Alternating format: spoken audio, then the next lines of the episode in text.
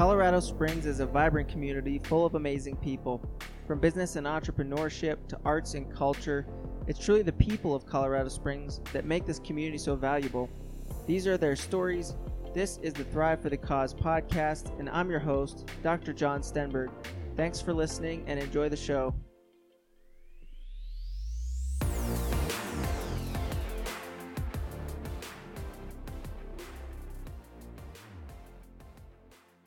If you think back to the time when you just got out of college, if you went to college, maybe high school, maybe trade school, and you step foot into the real world, I think a lot of us kind of had this moment where we thought, what do I do now? You know, I, I expected that I'd be prepared through this process of education to contribute in a meaningful way in the real world. And there's a little bit of a disconnect between education and uh, the the professional workforce. So Brent Zapati is someone who has really identified the pain points making that transition for young professionals.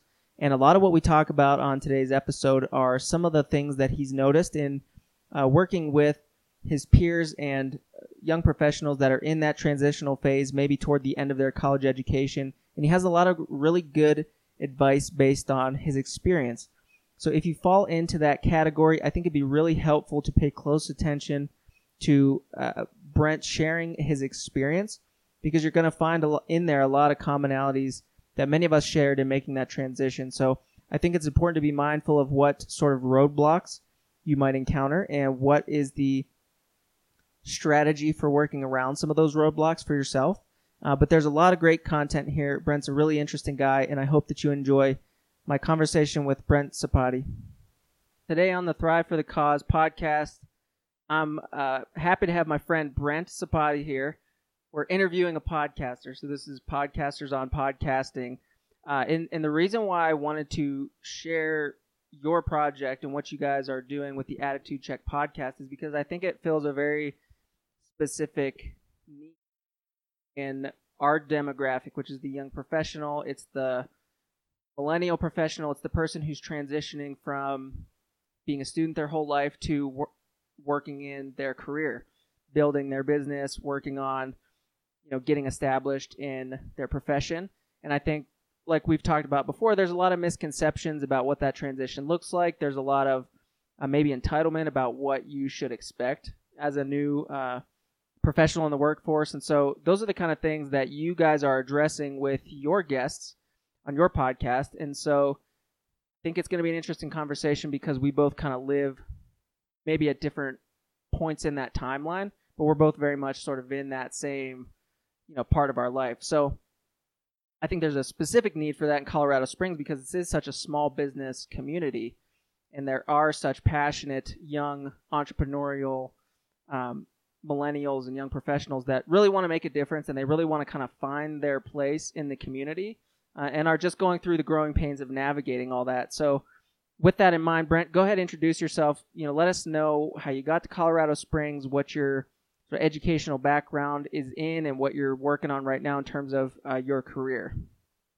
Definitely. And first of all, I'd just like to say uh, thank you, John, for inviting me onto your podcast. It's really interesting because uh, this is my first time being a guest on a different one, so it's kind of fun to be on the opposite end of the microphone, so to speak. But um, basically, my name is Brent Zapati. I'm a co host on Attitude Check, the business leadership podcast. And uh, I'm not a Colorado native. I was born and raised in Hawaii on the island of Oahu. And I moved around a little bit during my childhood. My stepdad was in the Navy, so I was a military brat. So I've lived in Japan for a few years, I've lived in California. And ultimately, I started to go to school, um, go to college in Hawaii and I really wanted to explore the wider world out there because while Hawaii's home, you know, after a while you can only go to the same places so many times and be entertained. Um, but originally, I was supposed to transfer to UNLV. I was accepted there and was planning to go there uh, in the fall semester. And I came out to visit my mom and stepdad here in Colorado Springs just for the summer uh, to see what was going on. And, you know, I stepped off the plane, drove down to the Springs, took one look at Pikes Peak, and, like, well, this looks really cool. So I think I'm going to move here now. So I ended up applying within that same summer uh, to UCCS, got accepted, and just decided to move out here instead. So um, graduated from UCCS with a degree in marketing and decided to stay because honestly, I just love Colorado. You know, like I said, I've done a decent bit of traveling. Um, not really anywhere else that I've seen this kind of environment, this kind of community, and it really, uh, you know, welcoming when I first came here. So that's why I want to stay. I want to give back to this community and I want to grow with it. Um, like I mentioned, I got a degree in marketing from UCCS, um, but right now I'm actually working in finance for my day job. So that transition was kind of interesting. Um, about halfway through my college career, I knew I wanted to work in finance, uh, but for the particular job I wanted to do, I knew that overall my specific emphasis in my degree wasn't going to affect it too much. So I just decided to stick with the marketing path, not add on another, you know, couple semesters to my degree program. So, uh, give you a little bit more information on the podcast. It basically started when uh, a friend from college, John Mark, and I uh, were having coffee. I had just recently graduated. He was about to graduate, and we're just talking about things. You know, what's that transition going to look like? What are we going to do afterwards? Um, you know, who else do we know that's graduating? And we realized that there's a lot of people in college who have just this wrong expectation on what's going to happen once they're graduated.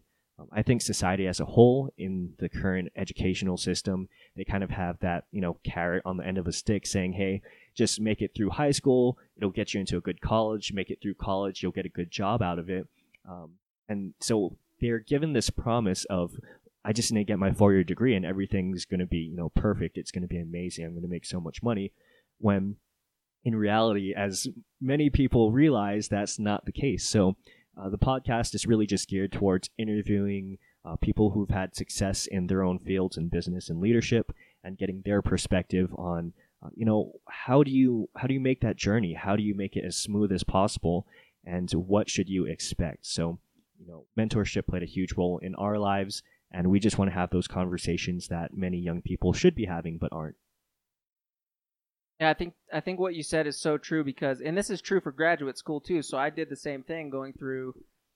I started off my educational career at a community college, and thought, okay, surely at the next level they're going to prepare me a little bit more. So I transferred and got my bachelor's degree, and thought, okay, well when I get to chiropractic college, that's a doctorate program. Like surely they're going to prepare me there. And you get through this whole process, and you kind of notice that trend of the carrot on the stick, like you're talking about, where it's almost like at each level they're just trying to get you to the next level, and at some point you're just kind of, uh, you know, you just step off that train and you're in the real world, and everybody else, you know, the employers, the uh, have a certain expectation about what was accomplished during that journey of your education.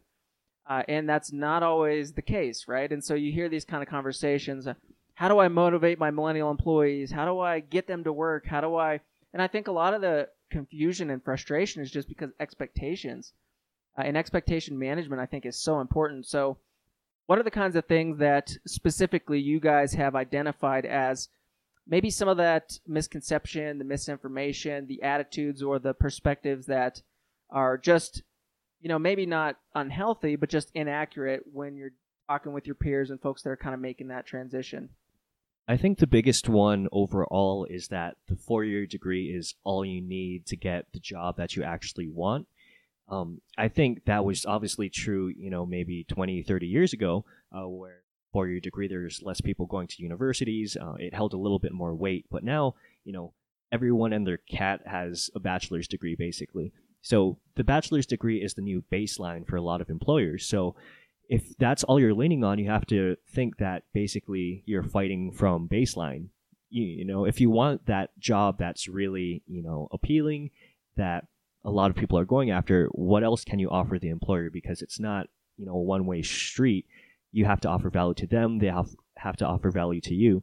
So I think the biggest thing is that people don't start thinking about what they want to do early enough. They'll be in college, they'll start looking at internships and jobs two, three months before they graduate, which is really not enough time to test the waters to see what you like, what you don't like.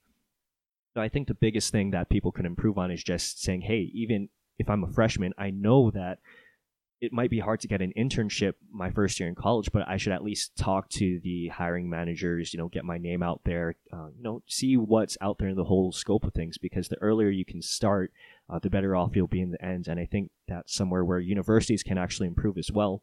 Is most employers they'll come to a college campus. You know, I got all of my internship and job opportunities through uh, my colleges. So I think universities could put in a little bit more effort to have some, you know, experience or some internship opportunities available for those freshman, sophomore level college students to really, you know, push that need of, hey, if you're going to come out of college not only with your degree but with a promising job opportunity, you need to start early. You can't just hope that, you know, your grades are going to pull through for you.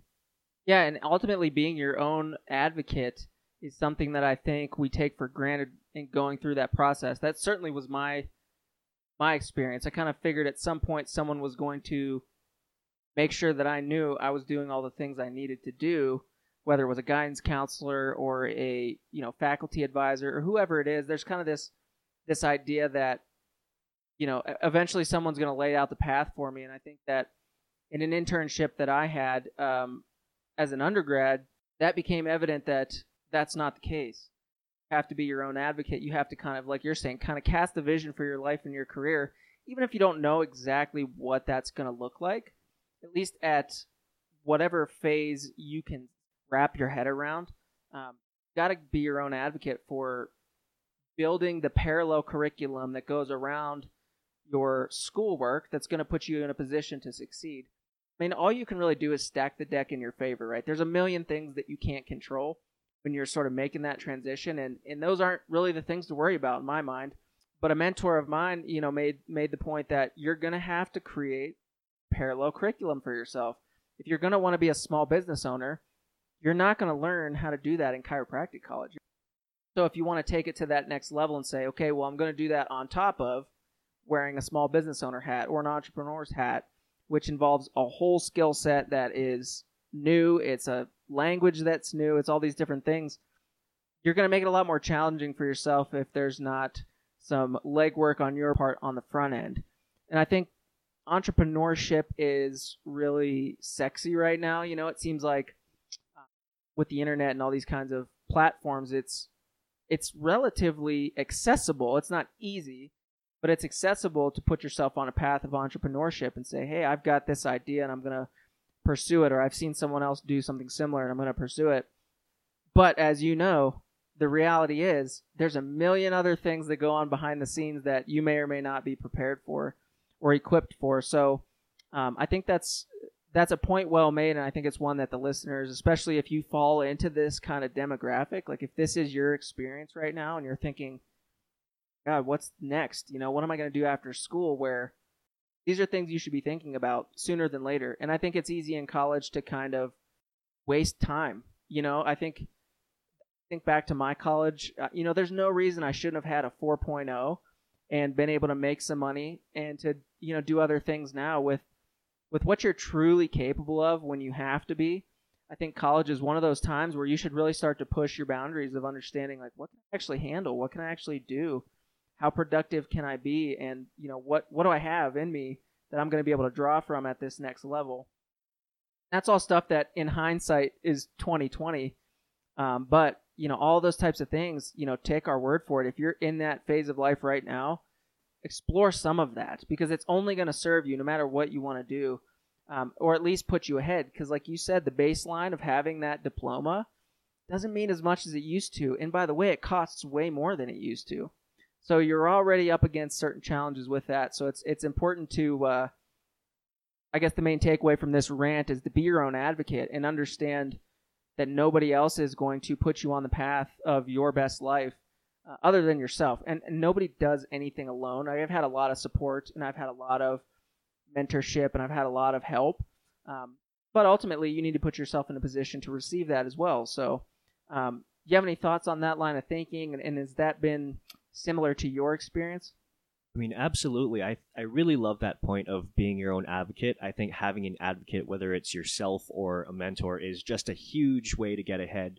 And I think there's such an understated opportunity for people who are going to school in small to mid-sized colleges. You know, unless you're going to, you know, some Ivy League school or there's this opportunity there that a lot of people aren't taking advantage of. So for my own experience, you know, I went to UCCS. I think there's about twelve thousand students there. Um, Colorado Springs is, you know, a relatively smaller city. It's growing, but it still has that small town community feel. Um, and just being able to take advantage of just showing up. You know, I told a lot of people who were, uh, I was in college and in class with that, you know, the average is just you know down here, and to to be above average, it just takes just a little bit more effort. So you know, for example, like I said, I was a, a marketing major. Um, I had a really big interest in finance. I did my own personal uh, investing and things like that throughout college. So, you know, one day I just decided to show up to the finance club, and it just kept coming back, kept coming back, and eventually, towards the end of the year, um, you know, the current president was graduating, and he's like, "Hey, Brent." do you want to be president of the finance club next year? Like, you know, I'm not a finance major, right? So it's like, well, you, you know, you show up consistently, you know, you always participate. So that's just, you know, one example of how if you just put yourself out there a little bit, just literally just show up to things, um, you have this opportunity uh, to, you know, get some things that'll help give you experience, build your resume, and, you know, leverage that to the fullest extent that you can as a college student, there are so many entrepreneurs and business owners and business leaders who are willing to give back, take the time to talk with you, give you experience if you just ask. So there's been so many times where I just, you know, went out into the community saying, hey, uh, sent a cold email or just knocked on a door, just like, hey, I'm the president of the finance club at UCCS. Can I talk to you? You know, I'd really like to get your feedback on some things. And I've never had someone say, tell me flat out no. So if you're a college student, people want to help young people. So take advantage of that. Just go out there, ask. No one's going to judge you for it. If nothing else, it's an ego boost, right? Everybody loves to be asked for help, right? It puts you in a position to give your fellow man a leg up. So it feels good. People like to, you know, be able to give something back. Have you always been the kind of person who would just do that kind of thing? Like you would just show up or just sort of notice an opportunity and go after it? And, and uh, have you always been motivated to kind of like put yourself out there that way? Um, that's kind of a, a almost a double edged sword kind of question for me because, um, I feel like I've always been able to kind of see opportunities and things fairly well, but I'm I'm honestly a pretty big introvert. I had to really develop you know the ability to go out there and talk to people. Uh, i think it was kind of brought into me um, growing up my my dad would always force me to go to just talk to people randomly and do stuff. So um, i think the more you expose yourself to things that make you uncomfortable the better you get at it. So yeah honestly i'm i'm an introvert. So going to social events going to networking talking to a stranger like gives me anxiety so you know, you don't have to be this type A outgoing personality to do it. Um, you know, cold email people. Just say, hey, this is what I'm doing. I'd love to get your feedback. Maybe we could grab some coffee. And just, you know, even if you're not good at having conversations right off the bat, write down five questions and, you know, say, hey, these are the five questions that I want to ask you. You know, I'm only going to take 15 minutes of your time. And, you know, if we go a little bit past that, I might have a couple extra questions based on what you tell me and just start the dialogue that way. Start with something you're comfortable with, and slowly, incrementally move into something uh, you know that's more conversational that can give you more of that face-to-face connection and build those relationships to help you out in the future. But yeah, ultimately, I think you know the more you can put yourself in uncomfortable situations, the more you'll grow and the more opportunity there'll be. So, have you seen the movie uh, Yes Man with uh, Jim Carrey? Yeah, yeah. You know, obviously it's a really ridiculous example of that, but you know, sometimes you just have to think back, especially for you introverts out there, and say, am I saying no because I think it's a bad idea and I don't really want to? Or am I just saying no because I feel like it might be just a pain and I don't feel like dealing with that right now? And if it's the latter, just force yourself to go out there. Even if it's you know, I'm going to show up for 15 minutes, something happens, and it happens. If not, at least I showed up, you know. And I think the assumption that other people don't feel that way in the same scenario is just false. Because I remember, I mean, developing these soft skills that you're talking about, like let's just take networking, for example. If you go to, let's just say, the Chamber of Commerce after hours network, networking event, there's going to be a certain percentage of people in the room that just, that comes more naturally to them, right? They're, they love to work a room. They love to mix and mingle. They're extroverted that way. It gives them energy. But I'd be willing to bet that 90% of those people in there are feeling exactly the same way you do, which is like, oh my God, what am I going to say when someone asks me what my business is? You know, I don't know anybody here. Everybody looks like they know somebody else. I mean, all these different things that go through your head. everybody else is feeling the exact same way. So I think sometimes we tell ourselves these stories or make assumptions about situations and put ourselves outside of quote the group and it's just not true. And I remember I brought up the chamber as a, as a reference because I remember being at a chamber event and having that same sort of experience and I just left early. Like I didn't even really meet anybody. I didn't really even network. I was just there and I was intimidated and I thought, "Man, these people have something that I don't have. They have some sort of skill that makes it or personality trait that makes this easier for them and I just don't have it." And you can come up with a million excuses. I'm introverted or I'm this or I'm that. You know, at the end of the day, are you really um, less equipped than the next person? And, and nine times out of ten, the answer is no for that kind of thing. Um, so to your point, what I did was, you know, force myself to routinely be in those types of scenarios. And one day it clicked. I had this realization: everybody here is uncomfortable. Nobody wants to stand up and tell 80 people in 60 seconds, "Hey, this is me, and this is my business, and this is why I'm valuable." And you watch the fear on people's face, and you watch them fumble over their words, and you know, you realize, hey, we're all in the same boat. That was incredibly freeing for me. I'm like, hey, there's actually no judgment here. Nobody is worried about me at all. They're worried about themselves and how they look. Nobody's even given a second thought to like how I appear. Um, so with that in mind, it, it really freed me up to explore some of those skills. But you do have to develop them, and you won't if you don't put yourself in the situation. And so um, networking is something that I've grown to enjoy, just because it's not about trying to sell people, right? It's not about trying to close a deal. It's not about trying to, you know, mine for prospects or, you know, other kind of thing. It's just connecting with people. And as a chiropractor, I work with people. When you're working with, you know, folks on their finances, that's people, right? Like your business is in a relationship. And so, you know, it takes some of the pressure off of feeling like I need to get something out of this and you can just open yourself up to being a little bit more available for connection. And people notice authenticity. So if you can uh, if you can work on you know those types of things, let's say in a networking scenario, it's only going to return, you know, in so many ways: public speaking, uh, professionalism, body language, reading a room, how to understand if if your communication is effective or not. I mean, there's so many things that you can use those types of situations as sort of testing for. Um, and if you want to be an entrepreneur, and if you have a vision of doing something meaningful at some point, at many points, you're going to have to be in positions that you're uncomfortable with. And you're going to be in positions where you're not the strongest. But I think there's there's opportunities to go outside of your world, which would be the UCCS campus, right? And say, hey, out there in Colorado Springs are people that are doing what I want to do.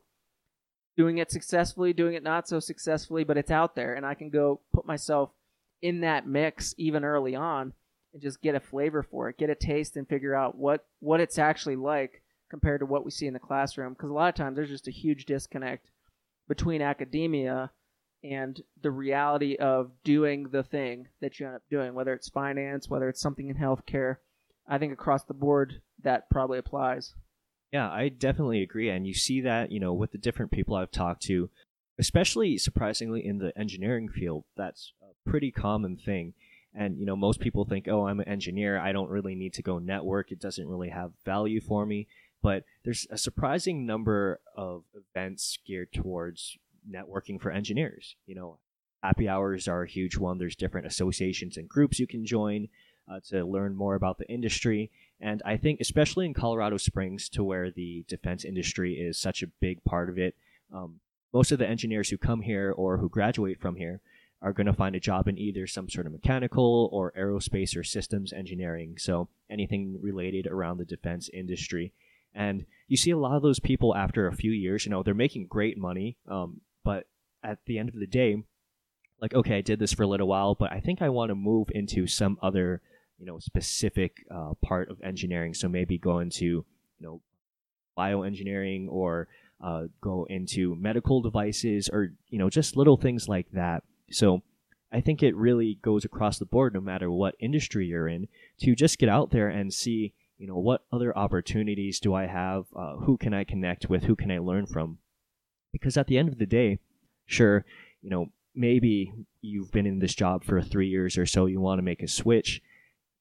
Do you really want to take the extra time to start networking then or to start building those connections? Or would you rather be able to say, hey, I know a buddy who works at this cool medical device company. I'm going to call him up and see if they have any job openings, and I'm going to make that switch there. You know, that makes it so much easier. It's such a better way to do it because who wants to spend hours getting, you know, those rejection emails from applying to Monster or Indeed and things like that? So, obviously, this doesn't go across the board apples to apples for every single person. You know, um, the medical field, you folks obviously have a very busy schedule and curriculum, so it's a little bit harder to get out there and network when you're working, you know, how many hours a week.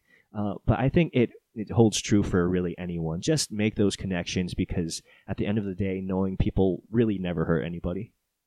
No, and it's kind of interesting. You know, I find that like in my in my field, for example, there aren't as many uh, folks out and about that are educating the community, and I think that uh, part of what my mission is with my practice and my position within the community is to educate uh, folks in Colorado Springs about how to just live well. And there's there's so much of that that goes beyond me being able to treat them in the clinic or take care of them here. Uh, and, and what I find is when I'm out and about and just meeting and connecting with people, they have questions. You know, they have concerns. They hear things. They want, you know, for lack of a better word, an expert opinion on it and you can be valuable to people that you never do business with and that just comes back around and it's amazing who you meet sometimes and the connections that get made and i don't care who anybody is at the end of the day your word of mouth reputation still matters people play favorites right so the person that they know the person that they see consistently the person they've had a good interaction with is going to have a leg up over someone who may even be more qualified but they just don't know. Uh, and I think that's definitely true in Colorado Springs because, like you said earlier, there's it's a weird it's a weird place where there's a small town feel, especially in the small business community, but we're sort of growing into this identity as a you know formidable city in its own right. Uh, so in the tension of those growing pains, I think uh, the things that you're saying, which is, I guess, for lack of a better word, personal branding, that stuff really goes a long way, and it can serve you at any point in your career. The timelines get fuzzy. You never know when you're going to need to leverage some of those relationships or when you're going to need to lean on your network of people. Things happen in careers, things happen in business and life, and you don't always have every duck in the row, you know, to be able to make the next career move. And I've certainly seen this in folks, you know, just out networking where it's like they're out and about and they're, you know, working a business development for this company and something happens and they either quit or lose their job. And because they've been out and because they have built relationships they can pivot to another opportunity. People rally to help them because they know like and trust them. And that's something that you just never know when you're going to need to lean on or when you're going to be able to meet a need for another person that way so i think uh, you're right you really can't start too soon and at the end of the day we all go to social functions every now and then, right? Like you go to a family picnic with some people you don't really know that well, or you go to a church softball game, or you know whatever stuff comes up. Being able to converse, you know, and to mix and mingle is just uh, something that's never going to go out of style. So, and we've kind of been talking a lot about networking, which is um, when you have more time than money, and when you have more uh, time than clients. I mean, it's just you have to get out of your office, of your little sphere, and meet people. At some point it just becomes you know a matter of how many face-to-face interactions can you have and how many people can you make a connection with. So is there anything else that you want to add on the bit about networking before we kind of move on to some other topics? Yeah definitely. I really like um, that idea where you said you know when you have more time than money i think that really hits home for a lot of people who attend you know networking events uh, consistently not necessarily saying that they're not doing well in business but you know, it's a part of their business. They have to build uh, their client base. They have to uh, put their services out there to the community to, you know, have that sustainability. And I think for especially those young people out there, it's a really hard concept to internalize and to practice. Uh, you know, I'm not saying I mastered it, but when it comes to networking, I think the biggest thing is just go out there and first seek to add value. You know, there's a concept in relationships, whether it's significant other, personal relationships, business relationships. It's the concept of zero and 100. So most people think when you have a relationship, it's a 50 50 thing, right? You give some, the other person gives some, it combines to be 100%. But when you have that 50 50 mentality, what you're actually doing is just keeping score. You're saying, I'm putting in my 50, that other person's putting in 45. You know, what's the deal? Why aren't you giving me the full 50? And you start holding resentment, you start getting disappointed. But if you can go into a networking situation or a relationship with no expectations, saying, I'm going to give 100%, I'm seeking to add value, I expect nothing in return, that's when you see those returns start coming in in, you know, tenfold. So I think it's just a really important factor to think about when you go out there. Uh, you know, just try to add value, even if the person you're talking to, they can't do anything with the service you provide. You know, there's going to be those times to where it's like, yeah, literally, there's no business opportunity here, but I'm still talking to you. You know, be a connector of people, be a connector of ideas. You probably know someone that can help them. They probably know someone who can help you. So it's not a you know a 50-50 trade, quid pro quo, quid pro quo, this for that. Um, it's just add value, and that's your your main focus. And I know that's you know preaching from from uh, you know on top of the soapbox there, but it's it's something I'm trying to practice in my daily life, and I see people who are very successful who are very good at this concept. And I think another point to consider when you're out there, because it's easy to feel like, man, I'm in a room full of 40 and 50 year old people, and you know they've been doing this for so long really think about that point, right? So if you're 26 years old and you're networking with people that are, you know, 30 years your senior, you've got a 30 year head start. I remember being at a chamber event looking around and thinking, like, these people are all here to develop their business as well.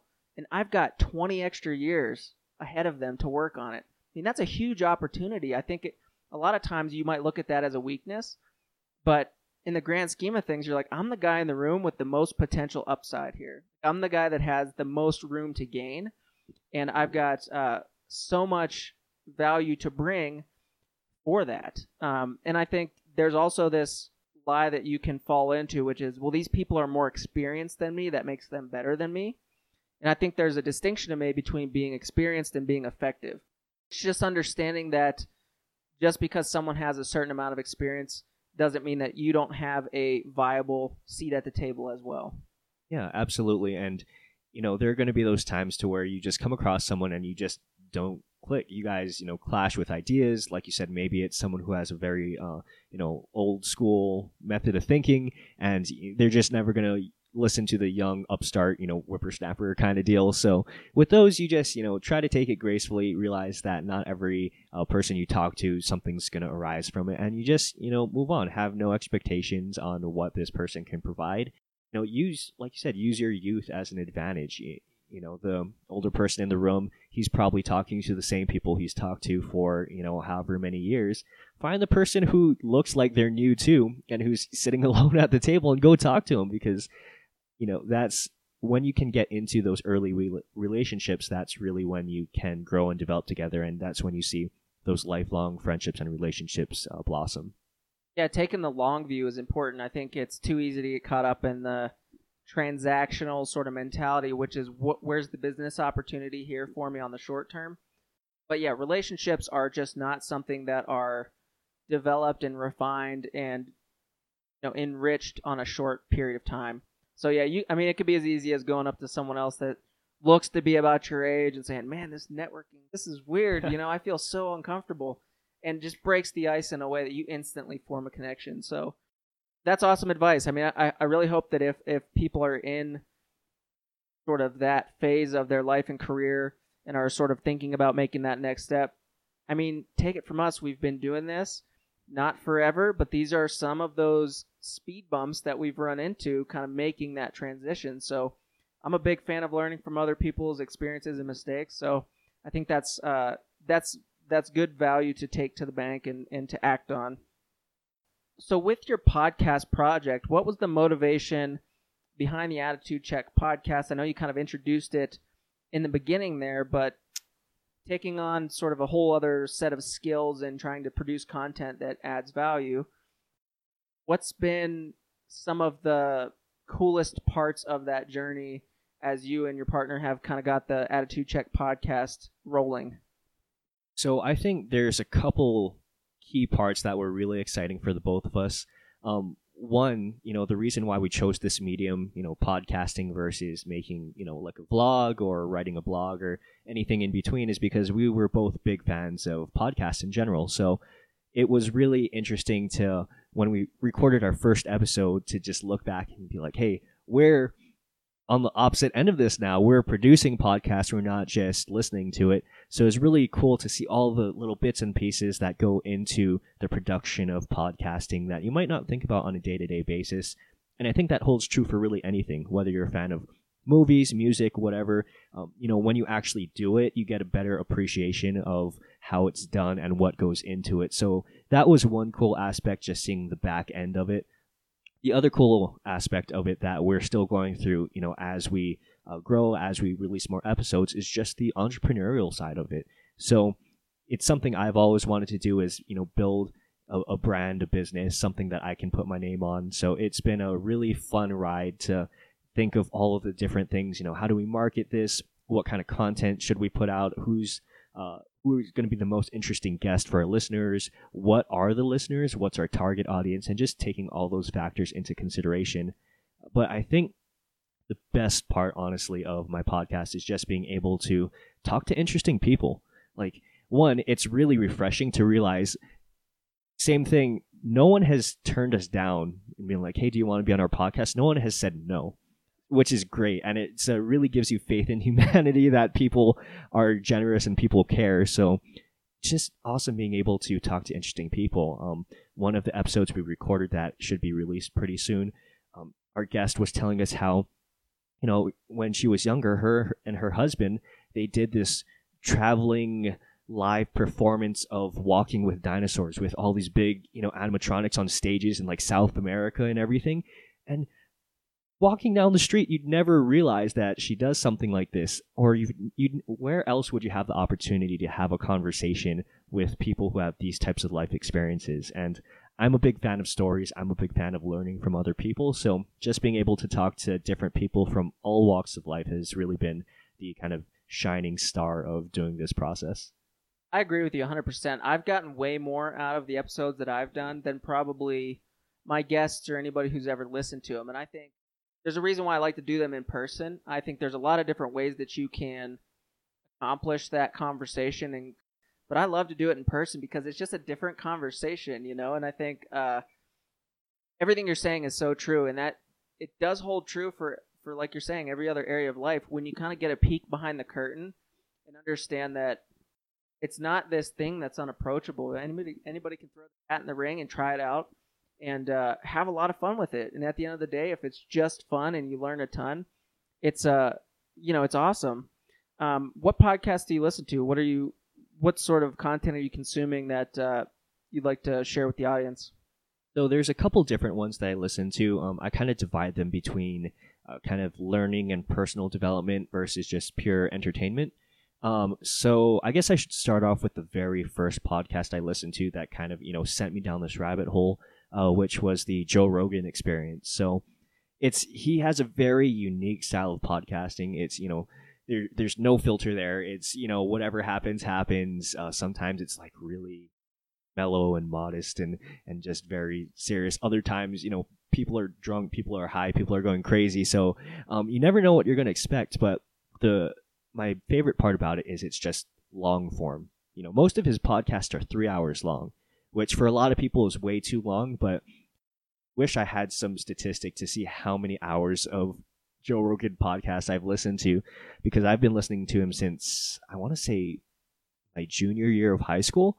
So it's been a long time. Um, but really, that kind of inspired me to take a look at podcasting just because the different types of guests he has on was really interesting. You know, he's had theoretical physicists, he's had professional fighters, stand up comedians, actors, you know, anything under the sun, you name it. And it really showed me what a podcast can be, you know, what's the potential for that. But some of the other podcasts I listen to on the entertainment side uh, would be the Fighter and the Kid podcast. Um, it's a professional fighter and a stand up comedian. They come together. Um, the more businessy podcasts I listen to frequently, uh, the three that stand out would be the Gary Vee podcast. I'm a big fan of Gary Vaynerchuk. Been listening to a lot of his things Um, Tim Ferriss, I'm a big fan of Tim Ferriss as well. He has a great podcast, and the last is a bit more technical and financy. Uh, so most people probably won't enjoy it, but it's called um, Masters in Business by Bloomberg, where he just interviews uh, people who have experience in the finance field and investing, that sort of thing. So, um, you know, whatever you're interested in, there's you know different demographics that apply to it, which is probably one of the best thing about podcasting. Yeah, I agree, and I think your point about the Joe Rogan experience is that people are interesting. You know, like that's why I started this podcast is because I would meet these folks in Colorado Springs that, let's take Frank Frank Sinclair for example. I had him uh, on my show, and if you met him at a networking event, he's at all of them. You know, Frank works for Elite Roofing. You know, one of Inc. 500's top roofing companies, and he has this whole thing. But what you don't know about Frank is that he was one of the youngest I forget the exact rank, uh, you know, in the Air Force as an African American male, you know, in a time where that wasn't the norm. Uh, and then he lived on the streets in Colorado Springs and was homeless and slept under a bench in Acacia Park and got a hand uh, from someone who just noticed him and changed his life. He has this amazing story and like you're saying, you never know when you meet someone what their deal is, like the guest you just talked about. So so people are interesting, and it's funny that long form interviews and things like that are so interesting to people because we live in a day and age where I think people are desperate for connection and are desperate for some sort of common ground. You know, whether it's a struggle or whether it's a some sort of interest or victory or thing like that. So you can provide that opportunity for people by just hitting record and having really interesting conversations.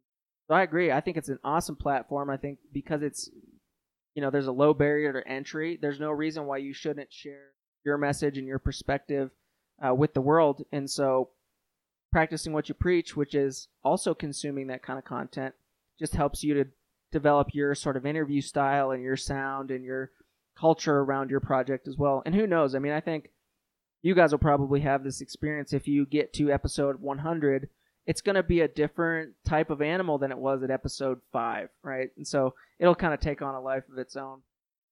Start to wrap up here, but I have a few other questions. Um, if anybody follows Brent on social media, you'll see that he frequently posts these screenshots of how many days you have left to live. So describe uh, that to people, why that's important to you, and how you use that on a day to day basis to uh, kind of make your life a little better. So this idea came around. I was up. I don't know. It was probably 1 a.m. in the morning. I was reading this book. Um, is actually one of Tim Ferriss's books, and he was interviewing. He was talking to this person who just talked about, you know, how many days are you do you have left alive? How many more hours do you have left uh, spending time with, you know, your parents, your grandparents, etc.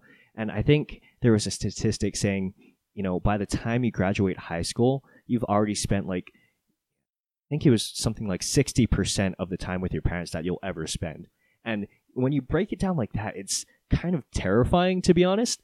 So I just this idea kept going around and around in my head and eventually I just kind of googled um, an actuarial table which basically, you know, it's the science of life expectancy and it breaks down how long they expect you to live they said when I hit 90, I have like a 50 50 chance of whether I'm going to be, you know, alive or not. And like, oh, that's probably a good place to stop it. But basically, I got that number, converted it into days, and just set, you know, this app, this widget on my home screen for my phone. And every day, you know, it takes down one less day and right now I'm a little bit over 24,000 days left, which is still a decent amount of time. But when you think about just days left, it, it's like, well, that's a lot, but not really. Right. Um, and I think the biggest way I've been using it is just to be intentional about what I do every day. You know, intentionality is a, is a huge factor uh, that a lot of people don't think about. They get into, you know, the hamster wheel of just spinning their wheels, going around in circles, doing the daily grind. Uh, but it just makes me think about every morning, um, you know, what what am I doing today? Am I doing something that I enjoy? Am I doing something that makes me better? Am I appreciating the time I have with the people I care about? Am I being grateful for the things I have? And you know, the the social media posting it every day. One, maybe it's me being vain, and uh, I've had mixed responses to posting that. But at the end of the day, me posting it to social media keeps me accountable. It makes me uh, think, okay, I'm posting it. I actually have to think of something. I can't, you know, skip it because I'm busy. Um, so it holds me accountable to to follow through with it. And yeah, so far the responses have either been, "This is the best thing I've ever seen. Why haven't I started this? Why haven't I thought of this before?" Or wow, this is this is really dark. And are you okay? Like, why are you counting down the days till you know you have left alive? But yeah, we'll we'll see. It's it's a really interesting concept, and you know, hopefully, I'll be able to to carry forward with it. I'm not gonna lie; it's not easy to think of something new every day uh, to try and be intentional with, but it's been a fun experience so far. Yeah, I think it's awesome. I, I see it, and it always kind of makes me pause and reflect on everything you're saying, which is, man, it is so easy to just get buried in tasks and things that you need, you think you need to do, or um, you know, places that you want to go, and just you know, it's easy to get stuck in the clouds, right? Especially when you're early in your career and you're you're just trying to cast a vision for your life. Um, and I think that, you know, that present time consciousness and that intentionality that you're mentioning that's kind of what all that's about, right? Is like enjoying your time here and contributing something and, and making each day a win. And I think if you stack up enough of those, uh, you're going to put yourself in a position to have a really good life. So it's a it's a good reminder. It's probably one that a lot of people wouldn't want to, you know, consistently have on their home screen but it's not gonna you know it's only gonna enrich your experience and you know keep you keep you on track with what really matters. And i don't think anything that does that is a bad thing. Yeah absolutely. And just kind of a you know when i post those i have two hashtags that i do just i thought it was a fun thing to do. Um the first one i put is the final countdown it just brought a smile to my face because every time i do that now the song pops into my head my my mother is not a big fan of that one uh but the second one, it was actually a little bit more dark than I thought. Um, Memento Mori, uh, which is Latin. And when I first heard of the concept, they just explained it as, you know, it's being uh, conscious that you, you know, mortal person, that you only have a finite amount of time. But when you get down to the literal translation, apparently, apparently it means uh, remember you're going to die or something like that. I'm like, that's a little bit darker than I intended to, but you know, I, I guess it worked. So um, you know, it's if you think this is an interesting concept, maybe try it for a week and see, you know, how it changes your way of thinking, or you know, just have fun with it. It's not meant to be a super serious thing. It's meant to, you know, bring you joy in your life and make you grateful for things. So just have fun with it. Don't take it too seriously and don't freak out about how many days you have left. Yeah, it'd be really cool to see if you like live to be 91. Like at some point you get to day zero. Oh yeah. And you keep living and you're like, what do I do now? just as we're wrapping up, I want to give the listeners an idea of your Colorado Springs experience. I think we all kind of, uh, you know, have our own perspective of what it's like to live and work here. Uh, do you have a favorite Colorado Springs establishment or a place that you like to go for meetings or to have, uh, you know, to relax after work for happy hour or something like that? Ooh, that is a really great question. Um, I think as far as my favorite kind of casual place to take people, you know, any anybody, people coming out of state, um, you know, dates, friends, whoever, uh, it would probably be um, Sopra's Wine Bar in Old Colorado City. So most people, I think, know of the downstairs, which is uh, Paravicini's, the Italian restaurant. Great Italian food, some of the best I've had, honestly. Um, but upstairs they have like a kind of wine bar lounge thing, and they have outdoor patio to where you have a nice view of Pikes Peak. So when the weather's nice, it's awesome to just get out there, uh, you know, get a drink, order some food, and just relax and talk to people. Um, but as far as like more of a true uh, Colorado Springs experience, you know, just hit some of the trails. Honestly, they're they're different than anywhere else you'll find. And I think if you're really trying to just get that Colorado Springs experience, um, connect with someone, just like, hey, do you want to go on a hike? There's so many out there. You can do a new one probably every day of the year. So why not take advantage of that?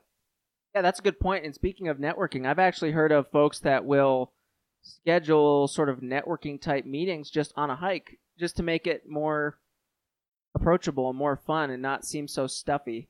So there's a million ways you can get creative with that kind of stuff. But uh, I, you know, I agree, and I know you like to throw a line out there too and do some fishing.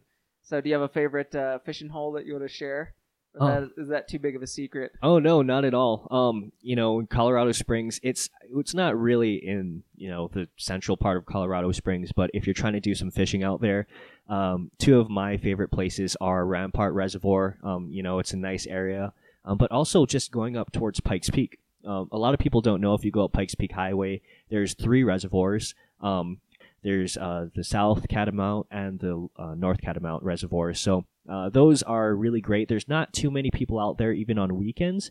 So even if you're not a big fisherman, you can just walk around the lake and really nice, especially in the summertime. You can hike there in the wintertime when it's completely frozen. Um, so yeah, check it out. It's awesome. Yeah, it's, it's sometimes I think the thing about fishing is it's just being there. You know, it's just being out on the water where it's quiet. It's you know the thrill of the catch and all that kind of stuff. But um, it's a good it's a good lesson for life and business too. I mean, you're gonna you're gonna throw a lot of stuff out there, and uh, you know you just got to keep after it. What do you think is the most underrated thing about Colorado Springs? I think the most underrated thing about Colorado Springs is definitely the people. That might sound not underrated for the people who are already here, but for those who come in from different states or who visit, um, the first thing I noticed when I visited Colorado Springs before I moved here was just how friendly the people were.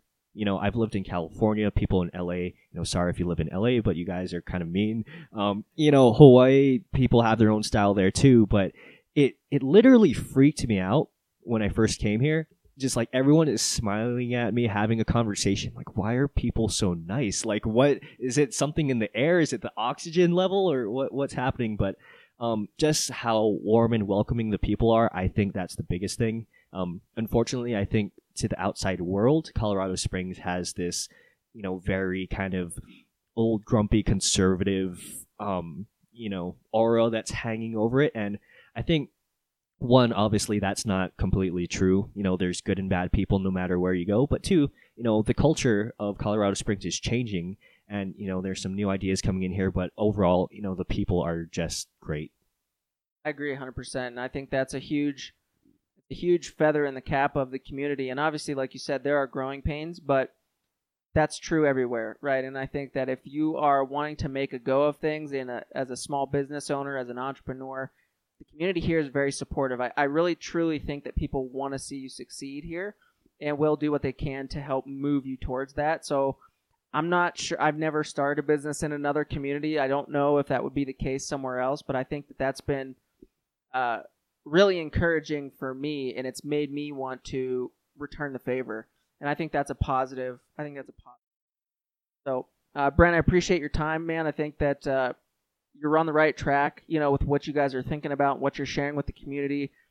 Um, check out the podcast if you haven't already. The Attitude Check podcast. You can find it pretty much everywhere that you listen to podcasts: iTunes, Stitcher, all that sort of thing, Spotify check out a few different episodes, get an idea of the types of guests that they're interviewing, the conversations that they're having, and certainly if you fall into the demographic that we talked a lot about, which is that kind of transitioning student or young professional, um, keep these guys on your radar because they're going to be, you know, leaving you pearls of wisdom from their experience in that transition that I think um, matter, you know, and, and it's context that uh, applies to your life.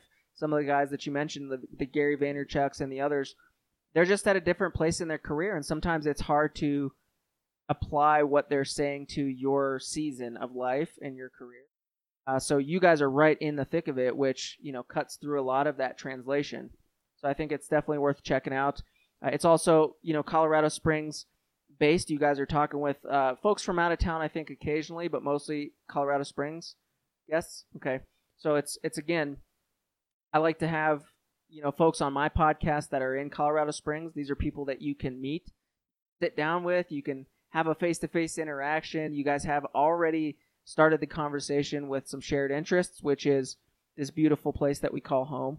Uh, so check those guys out. Brent, do you have social media or other things that you'd like to share with the audience so that they can get in touch with you and figure out how many days left you've got to live? Well, if you want to follow the podcast, we really appreciate any support. Um, you can find us at Attitude Check Podcast both on Facebook and Instagram. And if you want to look at my Memento Mori final countdown calendar, uh, my Instagram is Brent is Brown. Uh, so you know, feel free to check it out. And if you have any suggestions and ideas on uh, you know things I can do every day, that would be super helpful. So feel free to drop me a comment. I'll link all those in the show notes here too, so it'll be easy for folks to go and find those. Any last words of advice or encouragement for the guests before we wrap up here? Um, I think the biggest one is just realize that everything is a process. You know, just you know, you're gonna have your ups and downs. Just manage your expectations and appreciate, you know, the moment. Life is great. That's a perfect note to end on. Thanks, Brent.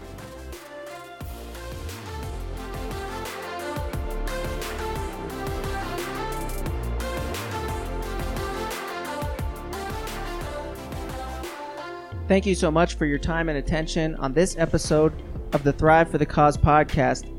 If you like what you're hearing, please share it with a friend and subscribe for more episodes in the future.